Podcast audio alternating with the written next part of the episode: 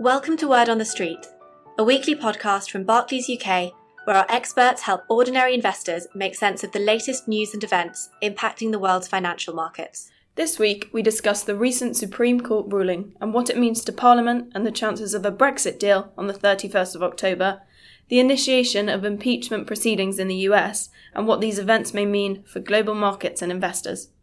With Toby Cross, Head of Client Investment Solutions, Will Hobbs, Chief Investment Officer, and Sophie Traherne, Senior Government Relations Expert.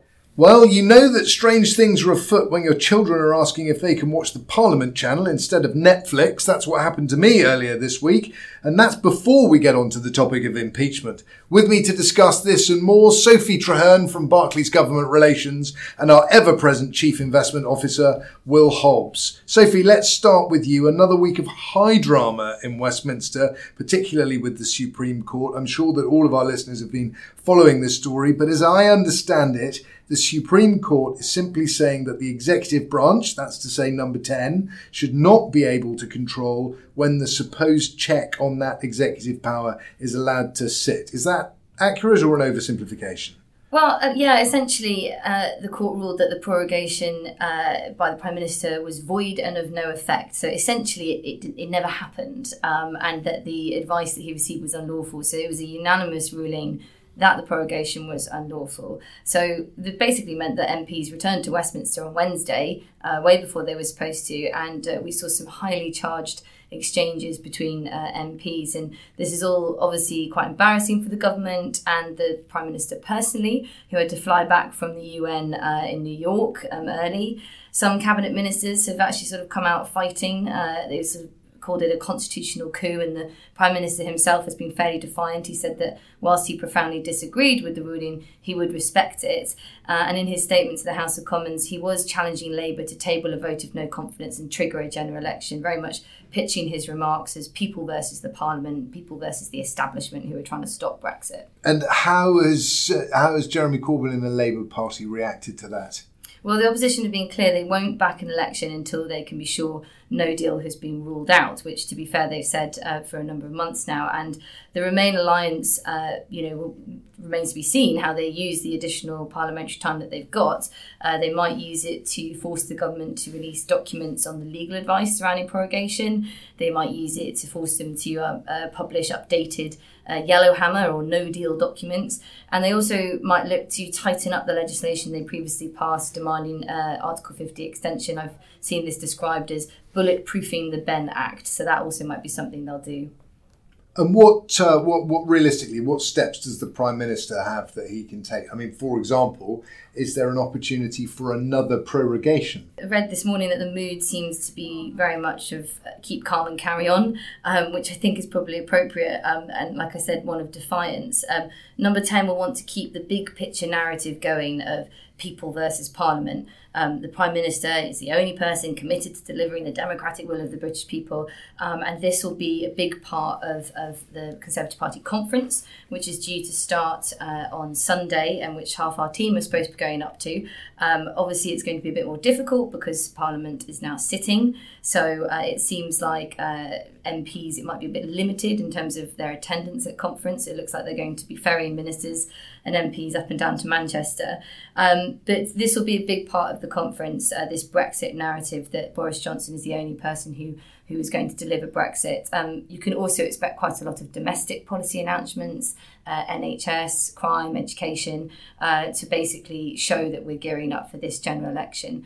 But I think, you know, in terms of what Boris actually does next, and you mentioned prorogation, uh, he will not want to break his promise to, to the people to leave uh, on the 31st of October, do or die. So there are several things he could do. He could try and get a deal with the EU and get it through Parliament by October the 19th. And the reason why that date's important is because that was the date in the Benn Act, this legislation which MPs passed, which would force the Prime Minister to ask for an Article 50 extension if no deal was agreed by the 19th of October. Um, I think we've mentioned before there were some more positive noises about a deal last week, um, but still the landing zone for that deal is huge, is, is a big challenge, um, particularly with the difficult mood in Westminster right now, and basically they're running out of time. So without a deal, he could look to frustrate and challenge Parliament and essentially um, try and get around this uh, legislation, the Benn Act. Um, not an easy task. Uh, there are lots of ideas out there about how he could get around the legislation, including sending two letters to the EU one that requests an extension as per the Act, and another that makes clear the Prime Minister's unhappiness at doing so. Um, but there is increasing talk uh, about the nuclear option uh, in Westminster, about the Prime Minister resigning. Uh, essentially, Boris Johnson would leave Downing Street so he doesn't have to extend Article 50 this would mean another politician, possibly Jeremy Corbyn, would then have to request that extension, and the Conservatives would then fight a winter election in opposition. This seems fairly radical, but it is also one of the options being talked about in Westminster at the moment. So important that uh, important that our listeners have a, a, good understanding of the range of options. But Will, let's get back to exactly that point. What's the impact been for investors? Markets don't really seem to have have cared much either way. I mean, maybe we're all just so immune to the day by day blows that we've sort of uh, lost uh, lost the capacity to be shocked. But there, there, doesn't seem to be much blowback so far. I'm not really sure it changes that much in a way. Uh, and Sophie's described, you know, in terms of sort of the actual process and the likelihood of how the UK exits the exit the EU. That certainly seems to be the, the, the, the conclusion that markets have um, come to. And it's certainly jaw dropping stuff for those of us who are um, uh, interested in the in how the UK's political setup um, actually functions. Uh, but maybe the rest of you have got um, better things to worry about. The Rugby World Cup, perhaps. I'm not going to let you get into detail on that. Sophie, back to you. Well, you mentioned earlier on about the sort of softening tone between uh, the Prime Minister and Europe and the potential for some changes around the backstop. Is it at all possible that we might get a deal in place before Halloween? Yeah, so the you know the Irish Prime Minister last week said the mood music was good, and there was some more positive noises from the from European Commission leaders. But I think I would probably say at this point that um, everyone wants to be seen to be getting a deal at this stage. You know, we're, we're not that far away from October 31st. So a lot of people don't want to be called, you know, I think Donald Tusk said it, Mr. No Deal. So there's a lot of talk about a deal. Um, but actually, given the huge challenges about getting a deal through Parliament, remember, it has to go through Parliament, um, getting uh, Europe, well, firstly, getting Europe to agree and then getting it through Parliament, and given the timescales that we've got. And I think if anyone was watching Parliament this week, they'll have seen the real sort of fractious nature of, of parliamentarians at the moment. The mood is not good in Westminster. So trying to get Labour MPs on board with a, a Boris Johnson deal, I think, could be very challenging. As I've said, uh, watching the Parliament channel has become more entertaining than than watching Netflix. So it doesn't sound like there's a real edge for investors there, Will. Best for them to stick to a globally diversified portfolio and uh, leave this volatility to play out. Absolutely right, Toby. I think confident predictions here should be read as a sign of ignorance rather than the opposite. Okay, well, let's flip over to the largest capital markets, the US.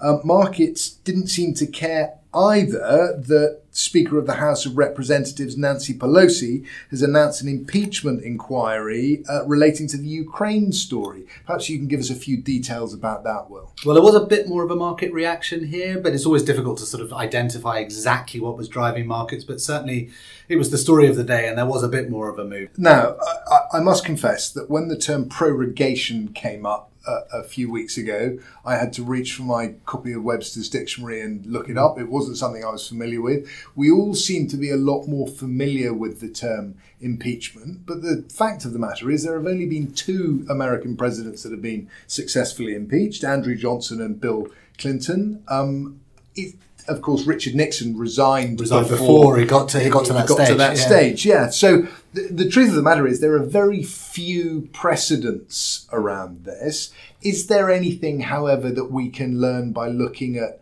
the way that markets reacted to those previous impeachments, and can we extrapolate anything on the, the current situation? Always difficult. I think you make a point. You know, if you're looking at sort of statistical inference uh, then you'd need more a, larger sample size. Um, but I think if you look at the sort of past impeachment proceedings, so look at uh, 1974, which I guess is when the Nixon sort of proceedings started kicking off, um, and you look at the markets backdrop. Uh, so you had the oil shock of 1973. You had a very chaotic global economic backdrop, uh, and so that probably explains more of what was happening in markets at the time than anything to do with the Nixon uh, proceedings. If you go to the Clinton uh, impeachment or impeachment proceedings. I guess that's starting to kick off in 1998. Uh, and there you've got the world's investors starting to get high on their own supply with regards to the kind of TMT bubble. You're just seeing the startings of that, uh, that story beginning to inflate. Again, that was the dominant story, not what was going on uh, with regards to impeachment proceedings. So I guess we'd make the same case again. Try and tune it out. Um, for investors, it's probably not as relevant as uh, some commentators will argue. Uh, the global economic backdrop is probably more definitive in terms of uh, well, you know, the outcomes for capital markets. So politics and economics disconnected yet again. Finally, then, I noticed this week we had some more bad news on the European economy. Can you give us a summary of that? Yeah, we had some horrible, horrible data. Um, so it was the business confidence indicators, which is uh, which tend to give us a bit of a lead about what's coming next uh, in economies. Uh, and with regards to Europe, you saw Germany really sink deep into the red in terms of the sort of forecast being given by these lead indicators. Um, it's interesting. Europe in general is kind of you know quite. Uh, it's not acting as one. So Germany and Italy are two of the economies where the sort of cyclical pulse is fading a bit. Um, but France and Spain still doing okay. Uh, and if you look at it, you know, there's China's um, slowdown in domestic demand probably explains a lot of what's going on in Germany. Uh, Germany is also one of the economies that seems to be suffering the worst bruises from uh, China and US's uh, trade fight. Um, both of those economies are actually sort of relatively unhit by the trade war, trade, trade tensions, uh, uh, ironically, although they are starting to show some bruises as well. Um, so, yeah, I mean, it, it, a recession can be avoided, we think. Um, but um, but it, certainly Europe uh, overall is looking uh, quite weak um, at the moment. Well, I hate to say it, but for the first time in a long time, it doesn't sound like a very conducive atmosphere to be putting money to work. We've got a looming recession, potentially scary politics, and very few seem to have good things to say about the near term outlook. What do you say to that? Yeah, I mean, I think there's a few points to make here. I think the first point to make is that remember, markets are likely pretty efficient, most of the available information. So if you're worried about a recession, if we're worried about a recession, then that worry is already factored into prices to a certain extent. You've really got to think what do I know um, that markets don't know? Beyond that? Do I know something about the outlook for the world economy that the rest of the rest of the world's investors don't know? Um, we'd also really point out, and I think this is um, you know this is an important point, is that there's no real urgent need uh, for the kind of economic punishment that was handed out in 2007, 2008. There just aren't the imbalances that have built up over time, and this is more. This has been a more of a clean living cycle. If you think about it, the kind of scar tissue from that um, that uh, economic heart attack that we experienced back in 2007, 2008, it's taken a long time to heal, and that meant that the private sector has been reluctant to borrow, and the banks have been reluctant to lend for quite a lot of it. So we would argue that if there is a recession, it's not of the kind of um, uh, era ending variety, not really one that you want to avoid. And for us, I remember the most important message for investors is investing is not about avoiding recessions. It is about what happens in between. And that generally is growth and innovation. And that is why you're investing. You're investing, A, to fuel that productivity and innovation, but also to benefit from it that's the really attractive thing. Hence diversification, spreading that money around Absolutely a right. range of asset classes and a range of geographies. Mm. Will, thank you very much. All that remains for me is to thank our guests, Will Hobbs, Chief Investment Officer, Sophie Traherne from the Government Relations Team. Hopefully, we might get Sophie back to speak to us again if, uh, if she can be wrestled back from the uh, the Conservative Party conference up in Manchester. Who knows? But uh, one way or another, we will be back, and this time next week with another word on the street. All investments can fall as well as rise in value, and their past performance is not a reliable indicator of future performance. This podcast is not a personal investment recommendation.